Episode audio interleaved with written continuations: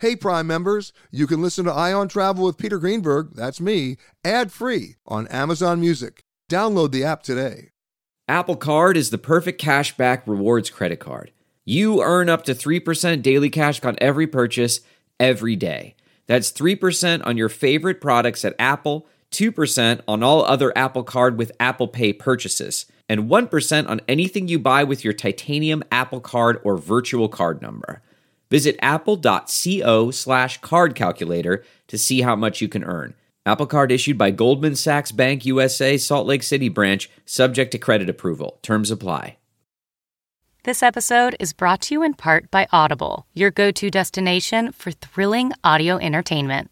Whether you're looking for a hair raising experience to enjoy while you're on the move or eager to dive into sinister and shocking tales, Audible has an exclusive collection of thrillers from best selling authors that will keep you on the edge of your seat, like The Guest List by Lucy Foley. Experience stories like never before, where every chilling detail is brought to life by captivating sound design. Plus, as an Audible member, choose one title a month to make yours forever. And now, new members can try Audible free for 30 days. Just visit audible.com slash WonderyPod or text WonderyPod to 500 500. That's audible.com slash WonderyPod or text WonderyPod to 500 500. Your last day of vacation and you found time for a deep tissue massage followed by a long mud bath, then a two-hour nap. Because you're an American Express Platinum Card member and booked your stay at a fine hotel and resort through Amex Travel, which means a 4 p.m. checkout. And those relaxing vacation vibes can keep going at the airport in the Centurion Lounge. Just a splash. Before you board the plane, back to reality. That's the powerful backing of American Express. See how to elevate your travel experiences at americanexpress.com slash with Amex. Terms apply. We all have busy lives these days, and we don't want to waste a day recovering after a night out. That's why ZBiotics is the answer we've all been looking for. Their probiotic was invented by PhD scientists to tackle rough mornings after drinking. Here's how it works. When you drink, alcohol gets converted into a toxic byproduct in the gut. It's this byproduct, not dehydration, that's to blame for your rough next day. Pre alcohol produces an enzyme to break this byproduct down. This is a proactive solution that wards off feeling miserable the next day instead of a reactive approach like drinking electrolytes or eating greasy food. Enhance your mornings with ZBiotics. Go to zbiotics.com slash CBS to get 15% off your first order when you use code CBS at checkout. ZBiotics is backed with a 100% money back guarantee. So if you're unsatisfied for any reason, they'll refund your money. No questions asked. Remember to head to zbiotics.com slash CBS and use the code CBS at checkout for 15% off. Thank you, ZBiotics, for sponsoring this episode and our good times. If you travel, you know how to pull off a perfect getaway. You know after you enroll with your Delta SkyMiles Platinum American Express card, you get up to $10 back monthly on U.S. rideshare purchases with select providers, like a car to the airport. You know which remote retreats have the best herbal baths, and where the Wi Fi password is rarely used. Because you're the escape artist. It's why you're a Delta SkyMiles Platinum American Express card member. If you travel, you know. Terms apply. Purchases must be on card. Visit go.amex slash you know. This episode of Travel Today with Peter Greenberg is brought to you by Audible.com, a leading provider of spoken audio information and entertainment. Listen to audiobooks whenever and wherever you want. Sign up today at www.audiblepodcast.com slash travel today to get a free audiobook and 30-day trial. It's time for Peter Greenberg Worldwide with America's number one travel news journalist.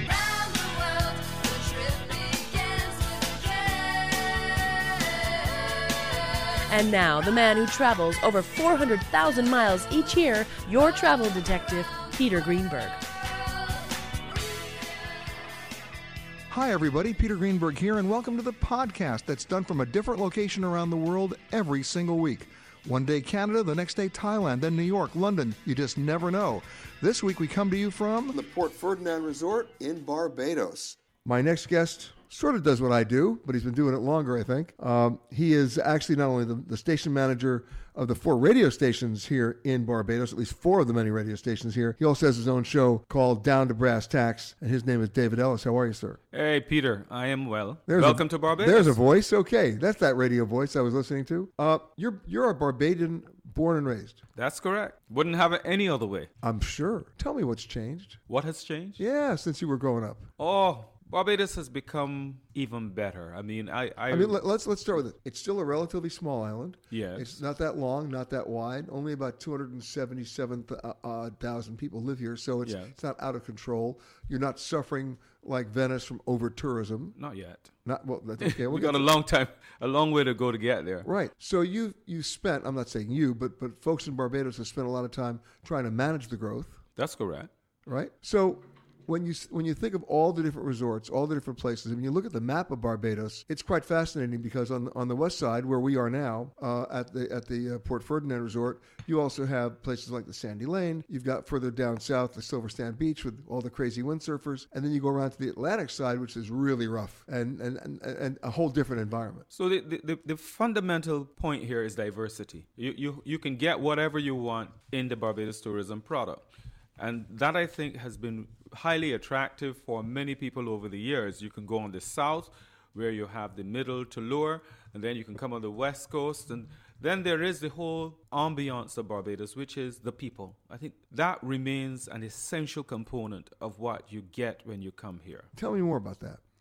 I think there's a warmth, a well recognized warmth that Barbadians emit and transmit to people who are visitors to our country. I don't know, perhaps it is something that we have come to believe is uh, ingrained in the Barbadian psyche, but wherever I go, whenever we come into contact with people who are visiting this country, there is that welcome, that warm welcome. And uh, I think that, that that has a lot to do with the high repeat uh, visitors that come to this country as well. You know, I remember the very first time I came to Barbados. As I got off the plane, and by the way, the airport was a lot smaller then. Uh, but It's when been I- a long time. It has been a long time. Uh, but when I first came here, that was the first time there there was the steel band right there at the airport. They were playing, right? And um, that was the first time I actually heard a steel band. Great, but the other side of that is that uh, Barbadians are very quick to say, "Let me entertain you. Let me take you somewhere. Let me show you something. This is our country, and we're not doing it just for the money. We do it out of our hearts. That's how we are, generally speaking." All right, so where do you want to take me? Where do you like to go in Barbados? Boy, I like quiet places. I'm all for quiet. One of my favorite places is a place called Batts Rock. It's a beach, has a lot of trees and well shaded because you know a lot of beaches have no shade, and therefore you have to get your umbrella and all of that. Down there, uh, not the beach itself, but uh, just close to the beach, you have this cluster of trees. I, I love that place. I I love um, Coves Bay. I love uh, the East Coast. Those are my favorite places in Barbados. I also love places off the beach. I love Farley Hill. uh, What- what which is about on Farley the East Hill? Coast. What about that? Again, I'm a nature person. That's probably what is the, the single uh, element in all of this. I love nature. I love trees. I love water. You know, that, that quiet kind of environment is what I love. Hey, you're on an island. You have both. Yes, I do. And if I want action, then I can go anywhere on the south coast. Um, there are these pockets of activity that can that you can take advantage of.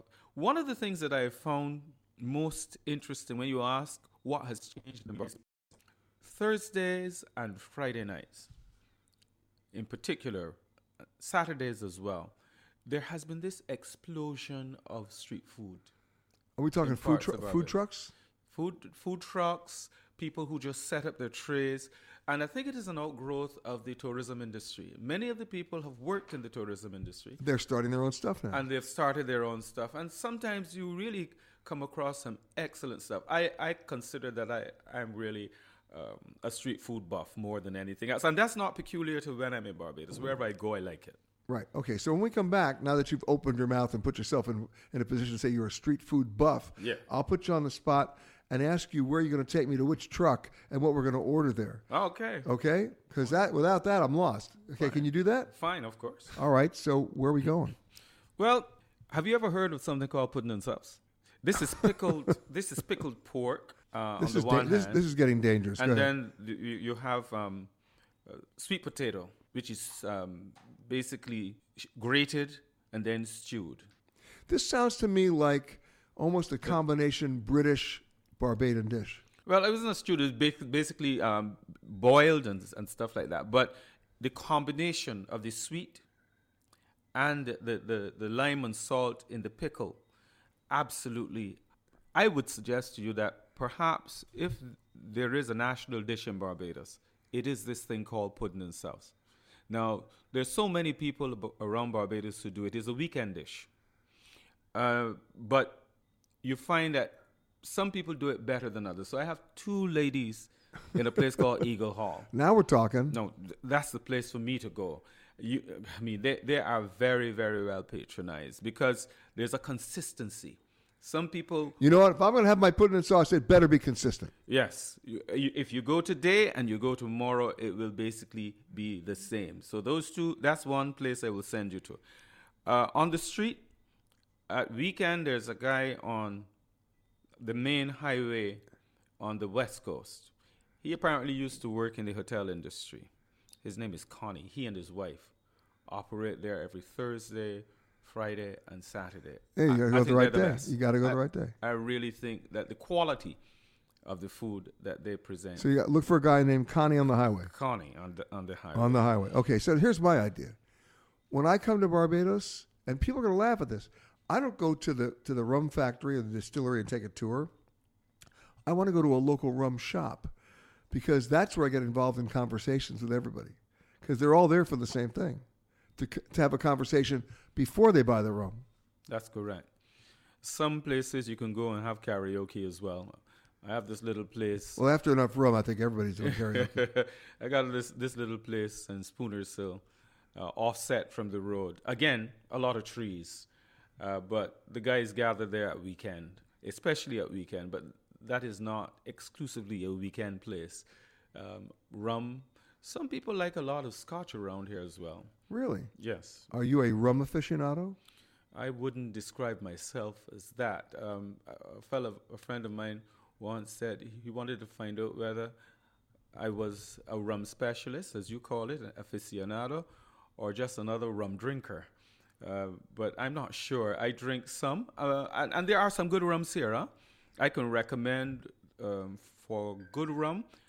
At the top of the line, you will hear people talk about a Guyanese rum called El Dorado, and there is one out of the Dominican Republic. But I recommend that you taste a Barbadian rum called Plantation Reserve, 20 year old. And um, then we have some other rums coming out of uh, Foursquare. There's one called Premise. Premise tastes almost like a scotch. Uh, so it's got a kick to it. It has a kick to it, but the, the other one that I spoke about doesn't have that kind of kick. That's a rum that you is an after dinner drink, you know. It's a sweeter. It's a sweeter drink, but it's worth trying because I think I rate it pretty highly when you compare it with um, the El Dorado out of Guyana and the Ron Zacapa out of That's the, a Dominican. The Dominican Yeah. out of the Dominican. I love that bottle. See, I, I like their bottle with with with with a rope at the top. Yeah, But you got to, you got to see this twenty year old uh, plantation reserve. and the darker the rum, the better. Well, not necessarily. Uh, I think the, t- the the taste is what matters. So you can have a rum that is dark, but maybe for you it might be too sharp. Uh, you know, the But- older but- the, the it is alleged basically that the, the older the rum, the smoother it ought to be. Smoother it ought to be. It ought to be. Toto? I have a feeling we're not in Kansas anymore.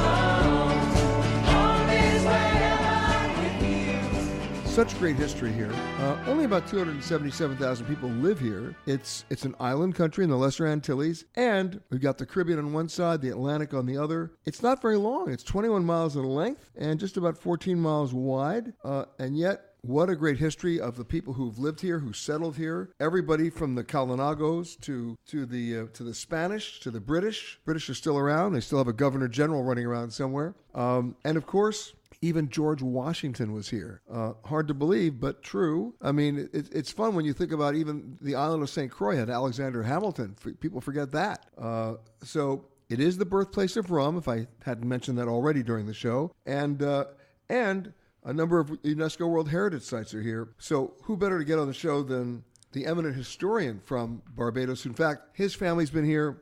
Listen to this since 1637. And his name is Dr. Karl Watson. Welcome to the show, sir. Thank you very much for having me. It's a pleasure. I mean, there there is so much history here. Most Americans only know it as a resort. Most Brits only know it as a resort, and some nice and some very nice resorts like the one we're broadcasting from today. Uh, but the bottom line is, if you look just, you don't have to look very far to find the history, do you? Not at all. I mean, the links between Barbados and the United States of America are absolutely incredible. Just for starters, I don't know how many Americans are aware of the fact that Barbados helped to colonize what is today the Carolinas, North and South Carolina. We were quite instrumental in that. Exactly. How? Ah, no. By the 1660s, sugar had implanted itself on the island. The big planters had amassed all the land available on the island, and younger sons had no land to plant. So they were forced to leave the island. And in the 1660s, we employed a certain Captain William Hilton, after whom Hilton Head in North Carolina is named. Aha. And he went exploring and he came back to Barbados, to the little town just south of where we are, Speightstown, and said, Look, folk, I found a marvelous place up north. All your youngest sons that have no no land to farm in Barbados, they can pack their bags and accompany me. And they, they went and settled in what is today Wilmington, North Carolina, on the Cape Fear River. That didn't work out, so they went a bit further south. And then down that peninsula between the Ashley and the Cooper, they founded the town that became Charleston. Marvelous town and incredible linkages to our island. And we're very proud of that association. Exactly. And then, of course, let's not forget the British. Well, yes, of course. I mean, my family came primarily from England, Scotland, Wales, Ireland. By choice? They, yes, by choice. But I'll tell you honestly, I mean, getting into the social aspect of it, I don't descend from the grand old planter class of Barbados. My, my folk were more like small planters or indentured servants. But they stayed. They stayed. Initially, of course, they would have had a hard life, but it's a wonderful island, and they stayed because they love the island. But Barbados, when you think about it, I mean, we talk about history, but it's had a complex history. A very complex history. For such a small island, it has had a remarkably complex history. In the 18th century, in the, in the struggle for world supremacy between France and Britain, this island, because it was the most easterly of the islands, occupied a, a, an important logistical position. You know that mantra of real estate location, location, location? Yeah. Well, Barbados had the ideal location.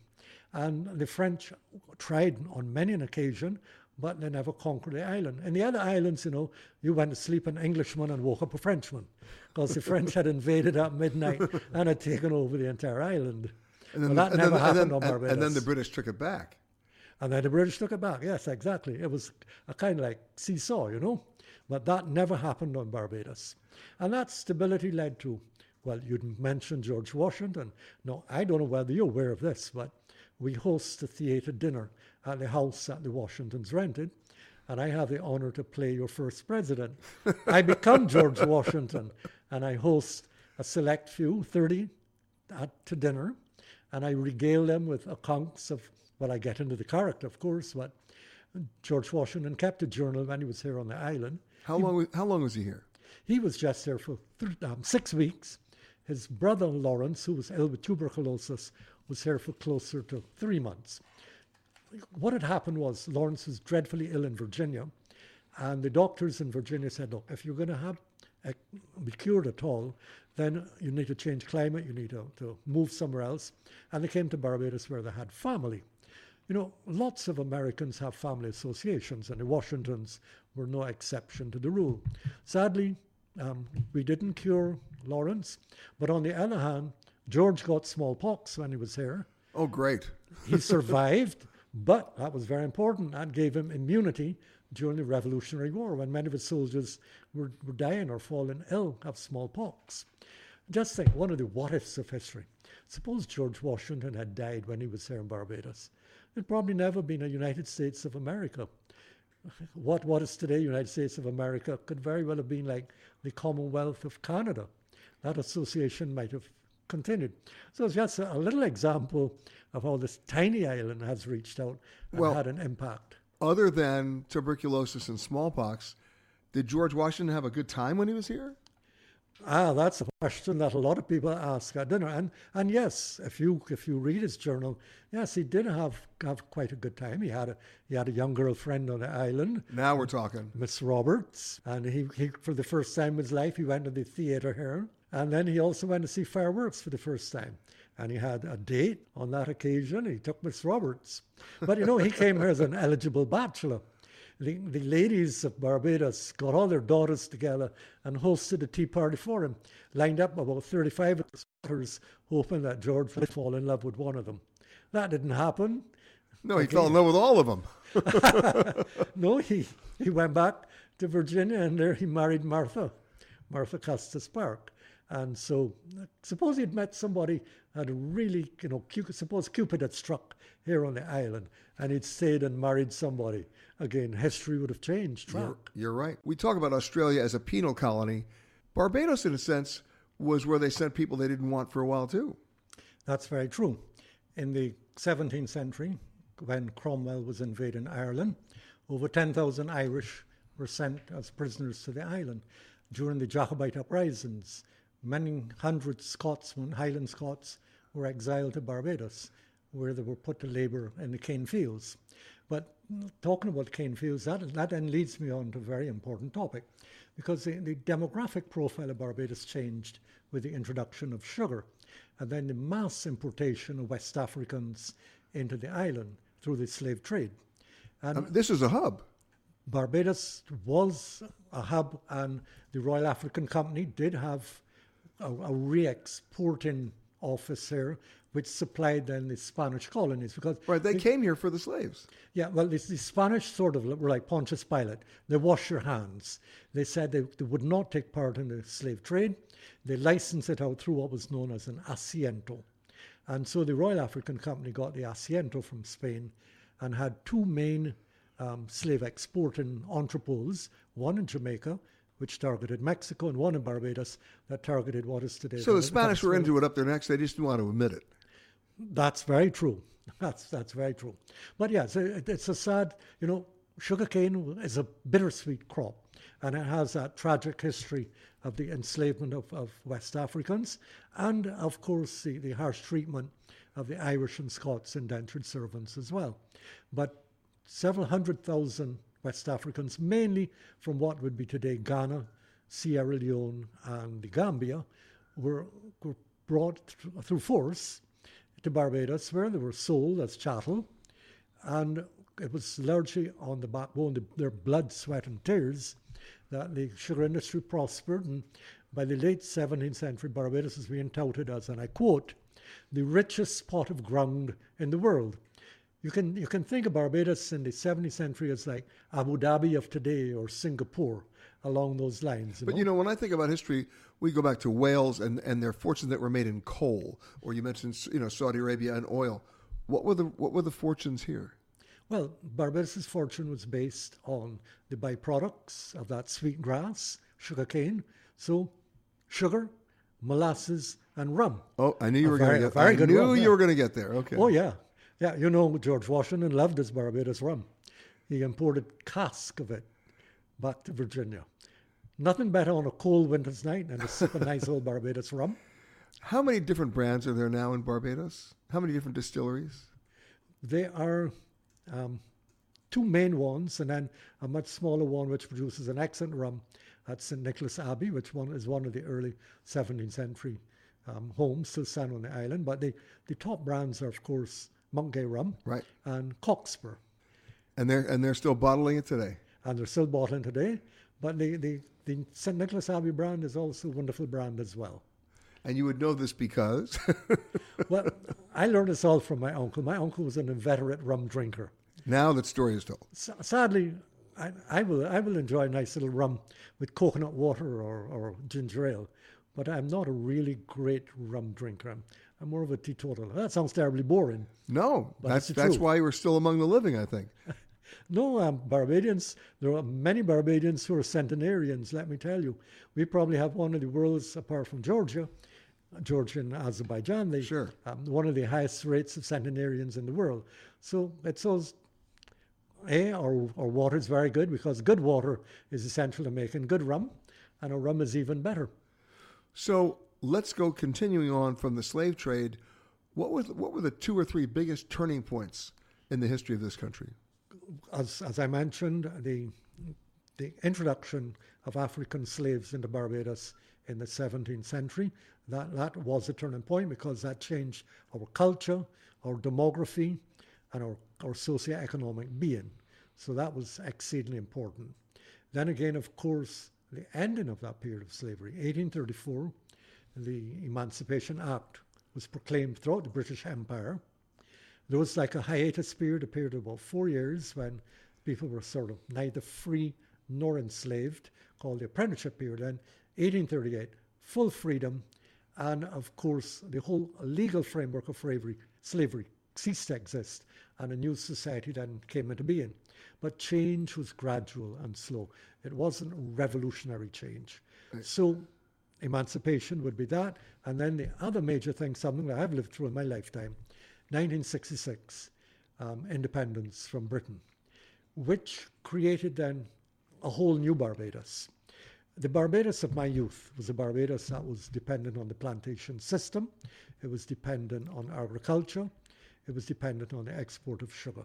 Since independence, we've become far more diverse. Tourism has become our major income earner. Huge. It is huge on the island, but then apart from that, we do light industry. We do produce about 25 30% of our oil requirements because we do have oil deposits on the island and natural gas, part of a, the, the geological aspect of Barbados, which is theoretically like an extension of South America. And then, of course, you have things like IT and you know, we, we've made advances in a number of areas. Um, we were among the first in the world to really introduce um, solar devices to, to warm water. Almost every home in Barbados has a solar heating device. We use the sun, you know, the whole prospect of renewable energy. Sure. And our, our, our new Prime Minister said that by 2030 she wants Barbados to be completely free of, of um, Fossil oil, fuels. It's a fossil fuel, Yeah. exactly, and to, to rely solely on renewable energy. Well, you know, you mentioned topography and oil. People forget how far south Barbados really is. Well, yes, we're only um, almost 12 degrees north of the equator, so we really are a southerly island. But you're very close to South America. we're less than 300 miles away from the coast of Venezuela. So we are very, very close. And then just beyond that is Brazil, again, a very important partner for us. We do have these partnerships. And I, I also used to be in our diplomatic service, and I actually served in Venezuela. So I know a little You, bit you of what I'm talking about. You survived Venezuela. Uh, when I lived in Venezuela, Venezuela was a wonderful place it to was. live. It was. Um, OPEC had, uh, there was the, the huge oil boom. it was. I was there in the 1970s. Time and to be there. That's when Venezuelans in Miami were known as the Dame dos Eso people. They, you know, they'd go in a store and say, How much is that? And they'd say, Oh, $20. That's so cheap. Give me two or give me 10 of it. You know, And they had they had the buying power. f- Yes, fueled but- by oil. It's, I, I do still have a sister who lives in Venezuela, and I, I do know how things have changed down there. Kind of sad. And while the British still have a governor general here, that's more ceremonial than anything else, right? Well, yeah. Well, let me explain this because a lot of Americans come into um, I come into contact with ask about this. The Queen is the ceremonial head of state. When the Queen is in Barbados, she's not the Queen of England. She is the Queen of Barbados, and so legally she has a representative here, who is our Governor General. If you are continuing on to another Southwest destination, please make sure that you check the monitors inside the terminal for your proper gate and flight information. If you are continuing on with another airline, we really don't care. My next guest is really thoroughly familiar with the modern history of Barbados, uh, and, intent, and, and, and he's been around long enough to be able to tell the stories and make a few up as, well along the way as, uh, in terms, of, in terms of modern folklore. He's also the benefactor of the synagogue here, which most people don't realize there is a synagogue in Barbados, and we can talk about that as well. Sir Paul Altman, how are you, sir? I'm great, thanks. Your history here in the Caribbean, in Barbados, how many years? Well, I'm born here. That's that's a good start. I, I, I was lucky. I guess my grandfather came here in 1931 from Poland. Wow. Uh, my father came as a young man, and I am the beneficiary of all of their movements. And you stayed. Well, I, I stayed, and you know, it's interesting that you say that because I left to go to university in the States. Where'd you go? I went to the University of Miami in Florida. And uh, a lot of my contemporaries who traveled overseas for university, they, they didn't return. They stayed where they went. They went to McGill. They were in Canada. Canada. They were in, uh, in, in all over the states in different universities. But a lot of them remained where they went to school. And you came back home. I came back, and I, will tell you, part of that was because I married a girl who was from this area. She was from Trinidad. Well, there's She's, the anchor right there. Uh, of course, and I met her at the university. So what better than that? I, she was at the University of Miami when I was there. And you stayed. I am happy to be here. I, I couldn't think of any life that would have been any better than being here. When you think of the development of this country, and like many island nations in the Caribbean, it depends so much on travel and tourism. You've seen all the changes as well. I have seen them, and I, I would like to say that I've been a part of them because, you know, each of us here has a role to play. I was, in, and I remain still actively, very actively involved in development. So, and my development uh, area was linked and is linked to tourism. So we, we were involved in building resort type uh, places, golf resorts, tennis, um, and selling property. So we were helping to make it all happen. And at the same time, trying to manage the growth. Sorry? At the same time, trying to manage the growth. Well, I, I would say that the only way we were trying to manage it is to make more of it happen. but there's a danger there.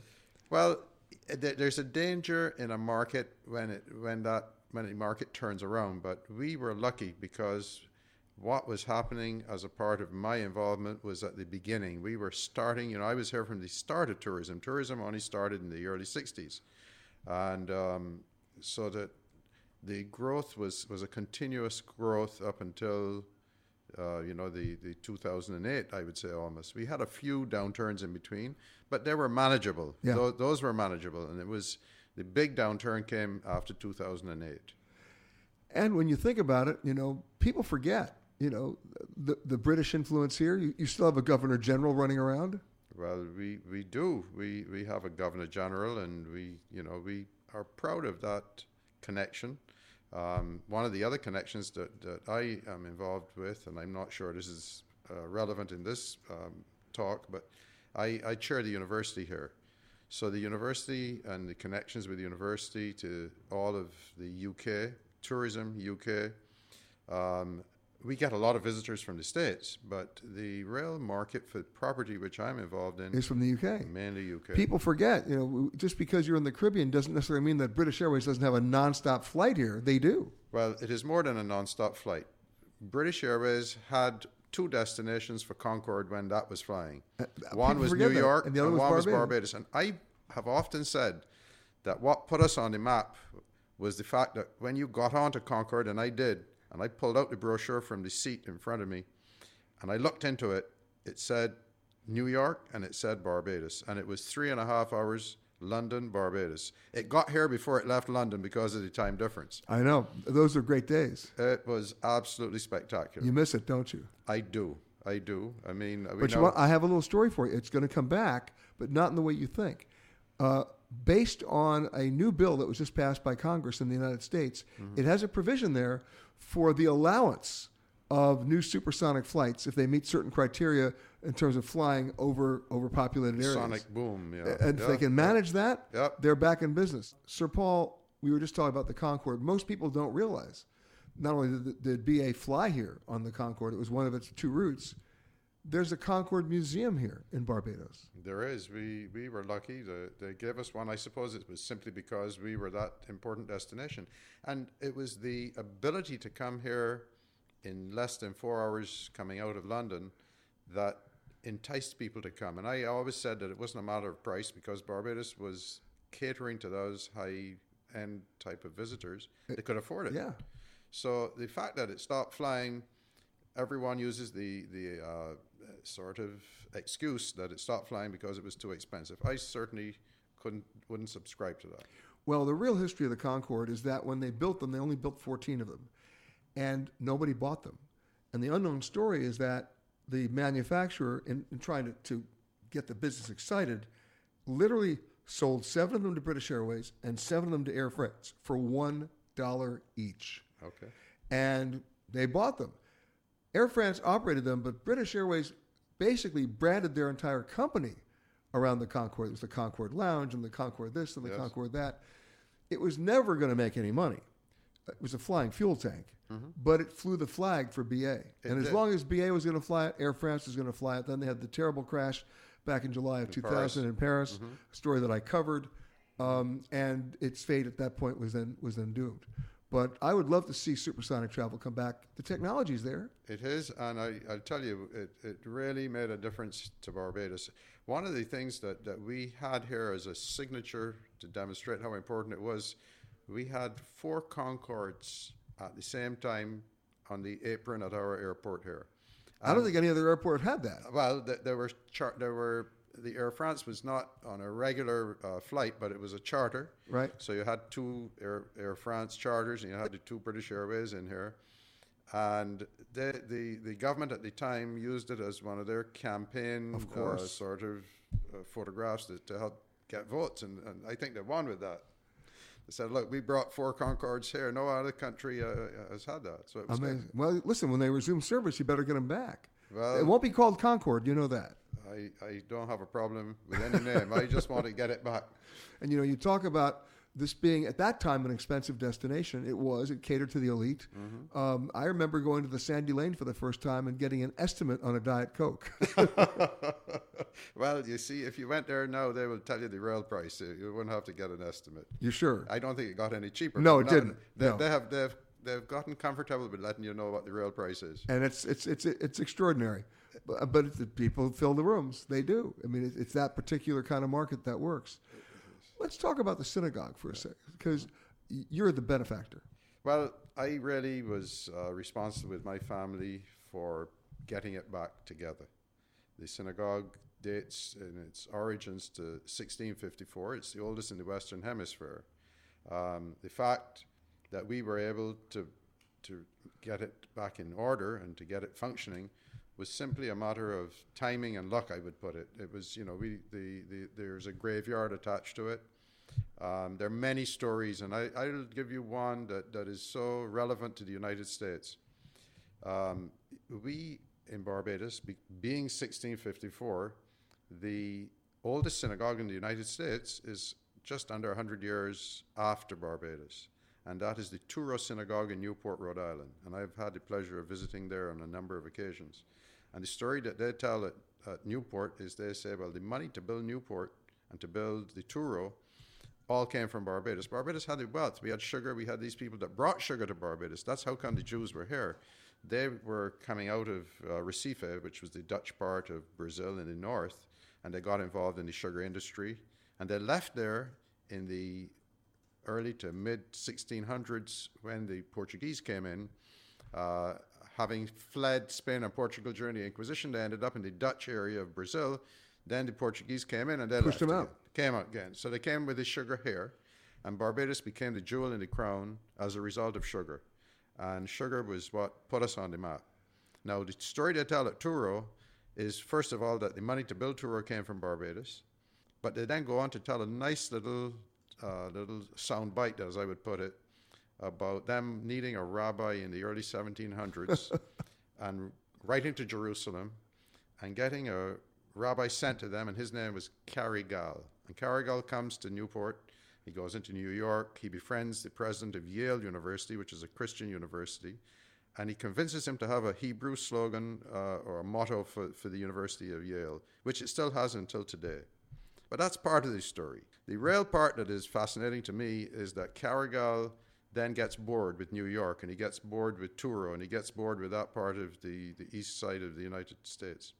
And where does he go? He moves to Barbados because he, Barbados is deemed to have a much more active and thriving Jewish community than that northern part of the United States. He went where the action was. he went where it was, and he died here, and he's here. His body is here. So that's we, we have all the all of the proof. You've come full circle. I love we it. are here. Riding along in my automobile, my baby beside me at the wheel, cruising and playing the radio, with no particular place to go.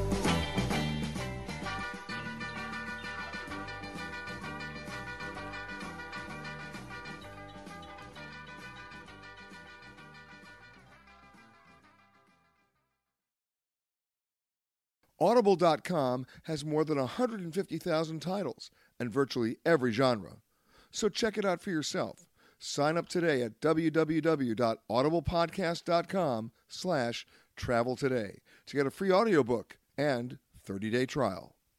When I first came to Barbados, and that's going back at least 30 years, let me describe the food.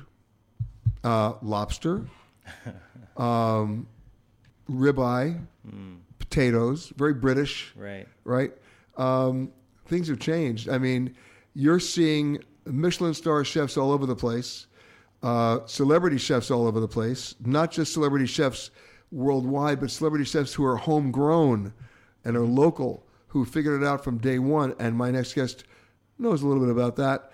He's uh, he first got to start in just a local kitchen and then worked his way up, and he's now one of the big guys here in Barbados. Michael Hines at, at the East Point Grill. Correct. Yeah. Uh, I mean, and the menu's got a little, I mean, look, nothing against lobster, Mm, but sure. we've got we've gotten beyond just lobster, haven't we? Sure. Sure. How?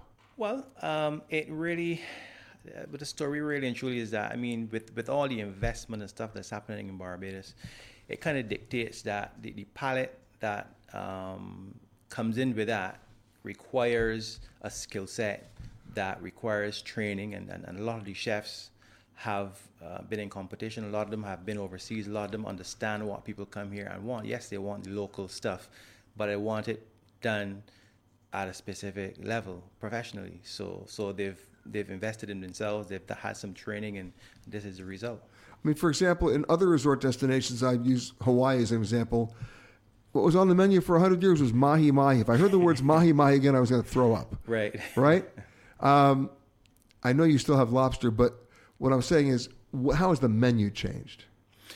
Well, I'll tell you what. I mean, is, as you mentioned earlier, Barbados is a um, interesting melting pot of various cultures and with their influences.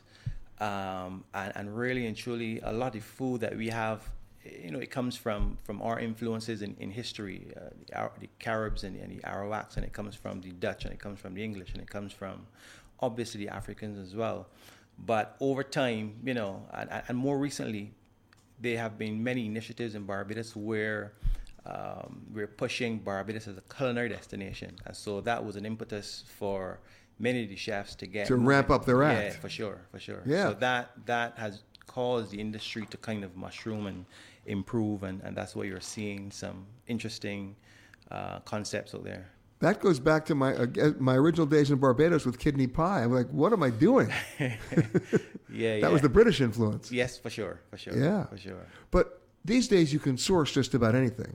We can. It, it all flies in if you yeah, want it. from anywhere in the world. Um, what we try to do though is is to take whatever local ingredients we can get and maybe use international techniques that you might have picked up overseas. And All right, and so give me an idea of a local ingredient that you've really fine tuned Well, let's say breadfruit, very very very glutinous. Um, and bland. To me, it's bland. yeah, yeah. Come on, it is. Well, I mean, our, our, our, our seasoning style in the Caribbean is we, we season everything highly, so it's not going to be bad when we're finished. On its own, it is. Yeah. Sure. Uh, just like a potato would be, but you know, it, it depends on what. All right, so how are you going to season that breadfruit? Well, it depends on what I'm making. Uh, there's a traditional dish, um, a soup actually called a vichyssoise, which is a chilled potato soup with leek and garnished with bacon. It's a very classical thing that it's French, obviously. Of course. Yeah. Uh, so I take breadfruit and I make that same very thing, um, and I accentuate it with, with truffles and and and, uh, and, and and the things that you would expect if you were in a French restaurant. And so that now becomes more palatable for, for a person that has the palate for that type of thing. Okay, can I ask a really stupid thing? Here it comes.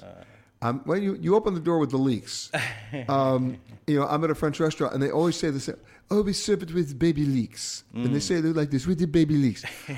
Are there any such thing as an adult leek? No, I mean baby leeks just really means it's, it's, it's just sprouted and. I know, but you know what I'm saying. Yeah, yeah, yeah. it's Um, not at all. Not no, the adult know. leeks are in a hospice. Okay, I Yeah, got yeah. it. Uh, but how has the local food changed? Well, the local food has has really just taken on some uh, skill sets which have helped to improve its presentation.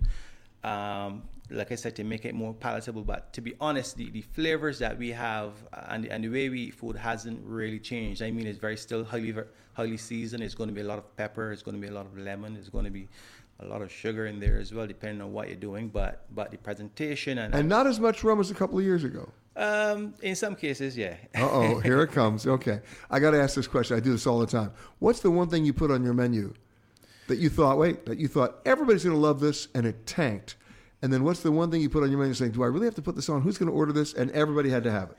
Well, uh, not at, not at East Point Grill, but I've had I tried calf liver, for example. and I thought to myself, okay, let's see how this goes. It's, it's, it's awful, for example, but I mean, let's see how, how how this goes. And it was actually very popular.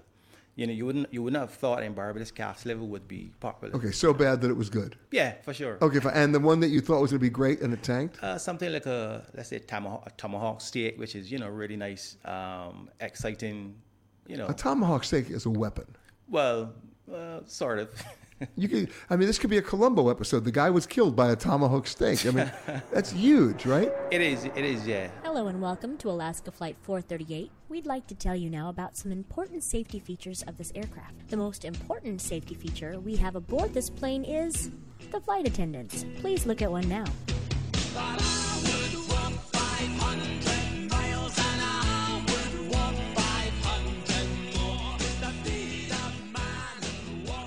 When I first came to, to Barbados, I actually went and watched a polo game. Uh, it's a tradition here, it goes back many, many years. But I'm honored today because joining us, and I hope he takes this as, as a compliment and, and as a credit, he's the world's oldest active polo player. Sir Charles William, how are you, sir? Yes, sir.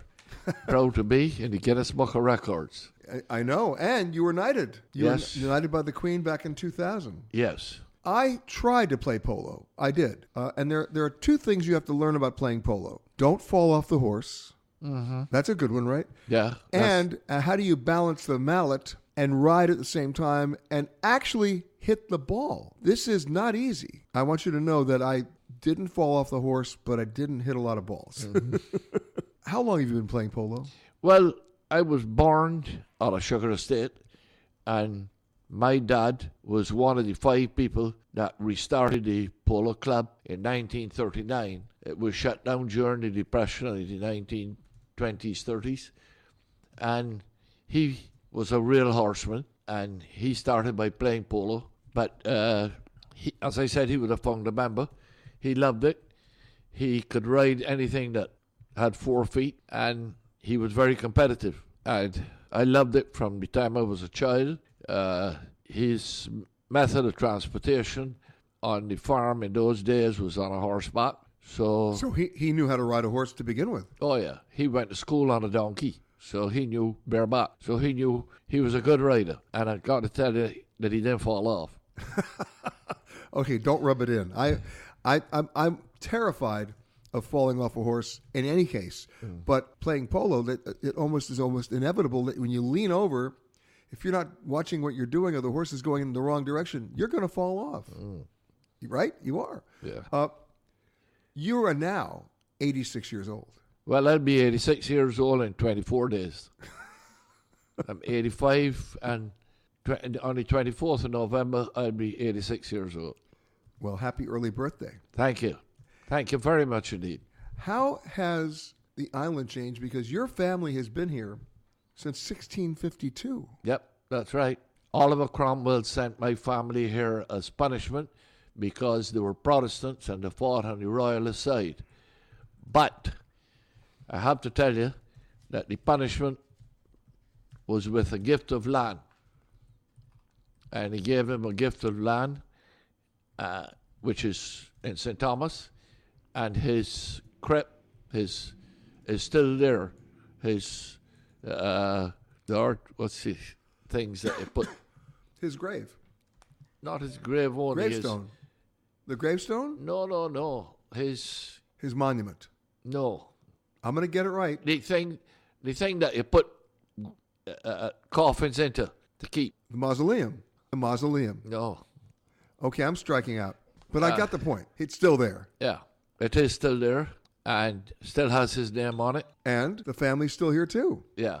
And what what keeps the game of polo alive here in Barbados? Uh, the love of horse. Uh, it's a family, mainly a family thing. Uh, my dad volunteered and went to the first war at 16. He was one of the lucky ones to come home with some other Barbadians that were sugarcane planters too. And they got together and restarted the club in 1939. Exactly. The charge for looking at this pamphlet is $3. The charge for looking at this pamphlet and putting it back quickly is $4. over the seas and all degrees to anywhere I please. Oh, My next guest was born in Britain, but we forgive her because she's been living in Barbados for the last 20 years, Yes, right? yes, yes. And she's been dubbed the queen of soca music, which I'm, I'm going to force her to explain. her name is Alison Hinds. Hello, Alison. Hi, Peter. Hi. Oh, I like the voice. Hi, Peter. Oh, that's good. We're starting off on a very good level. Oh, there you go. Yeah. What is soca music? Soca is a very um, energetic, very happy music. It's kind of similar to reggaeton. Some of it is is kind of at the speed of reggaeton, but some of it is also faster and just it's it's very much dance oriented music and it's uh it's very interactive. So we as the performers and artists, we get people waving and jumping and singing and doing all kinds of stuff. But it's not like junk, Junkanoo. No, Junkanoo is Junkanoo is a little bit different. Junkanoo is a little bit different. Right. This is further south. Yes, yes, definitely. And how, how old is it? Oh Lord, I have no idea. I don't know how old soca is. I mean, it's it's it's been around for a little while. Hey, look, if you're the queen of soca, you better know how old it is. it's uh, you know it's a cousin to calypso. Okay, now I'm getting it. Right. It um uh, so it's it's actually it's new in comparison to calypso. Calypso has been around for a long time. You know, 50s, 60s kind of thing. Were you trained initially singing soca? I wasn't. I actually, as a kid in England, I was in the choir, so I was like, you know, singing. I was, I was an alto in the choir, so I was kind of singing, you know, hymns and different things like that. Um, and when I moved to Barbados, is kind of when I got exposed to soca, reggae, dancehall, like Caribbean music. Um, and even then, um, when I first joined the band that I used to be with, Square One, I was singing R&B, I was singing ballads, I was singing pop, all kinds of stuff. But it's a distinctively Bar- Barbados music. Yes, yes, yes. It's it's it's from Barbados, but it's all- it's Caribbean really. Soca is really Caribbean because each island creates um, its own, you know, adds its own flavor. Its own to it. dialect, if you will. Yes, absolutely, absolutely. And do the songs ever have a theme? Yeah, the theme is theme is party. Theme is have a good time. Theme is Can, can, can you say that again? Have a good time. um, whining in effect. That's that's that's that's Bajan. Yeah. Whining, which is gyrating the waist. Ah. So I'm so I'm so upset. This is radio. It's true. It's true. It's true. I'll have to show you, Peter. I'll have to show you. I have to Uh, teach you. Oh yes, and my audience will not be able to see it. They will not be able to see anything. Oh my God! I'll end up in orthopedic surgery, so it's it's okay. So give me an example if you can. Can I get you to sing something? Sure. Okay, tell me what you're going to sing, and and and and then let her rip. I'm gonna give you it's a song called "Roll It Gal." It's a it's actually a female empowerment song, but it's you know it has that energy. When them fly up in your face, gal, make them know them place. Number one in the race, gal, could never replace. Independent and you're strong, gal, and you set the pace. Fit and healthy living long, gal. Free yourself, gal, you got class and you got pride. Come together, cause we're stronger, unified. Roll, roll it, gal, roll it, gal, roll. Control it, gal, roll it, gal. Now, you see, there's something beautiful about that, but also contradictory. How can you roll it, gal, and control it, gal? Well, you know, that's what we do. That's what we do in That's what we do in Barbados. We roll and control. That's dangerous. it's a little scary. but it's exciting, though. It is. It and I can't wait for you to teach me all those movements from which I'll have to go to the hospital. I know. You'll be fine. I'll be fine. I'll be gentle. All right. But having been here for 20 years, I Yes. can't let you off the hook without telling me where do you like to go to eat? Where do you Um, hang out? Uh, I think one of the places that I go is actually a place I discovered recently. It's called Open Kitchen. Um, and the food is kind of like it's casual dining, uh, but it's healthy, you know, and tastes really, really good. Um, it's in an area called Cane Garden. And um, Yeah, and the reason why I'm asking this is most of the people who come to the resorts here in Barbados, they never leave the resorts. It's true. It's true. But we have we have great food. Even even street food. Street food is awesome in Barbados. You know, my rule of thumb for everywhere I go in the world, I'll always eat street food as long as it's cooked. Yep. I'm yep. in. Yep. So, what do you order from the street food guys? Um, fish, grilled fish, fried fish, whichever. Um, rice and peas, some salad. Um, yeah, that's that's kind of that's me. I'm I'm I'm simple, you know. But macaroni You are pie, not simple. You have you have to taste the macaroni pie though. Macaroni pie? Yeah. Okay, I'm in. It's the best. I love it. Alison Hinds, the queen of soca.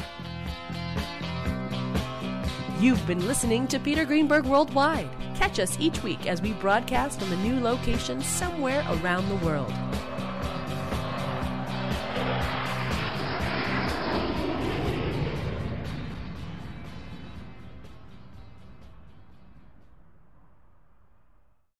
Hey, Prime members, Peter Greenberg here. You can listen to Eye on Travel ad free on Amazon Music. Download the Amazon Music app today, and you can listen ad free with Wondery Plus in Apple Podcasts. And before you go, tell us about yourself by completing a short survey at wondery.com. Hey, it's Matt Norlander with the CBS Sports Eye on College Basketball podcast, and it is tournament time, people. So listen to the one podcast that will cover every upset Cinderella, Bracket Buster, Sleeper. We've got it all covered, every round, reaction shows, all the way up through the championship game in Glendale, Arizona. To find us, search Eye on College Basketball podcast wherever you get your podcasts.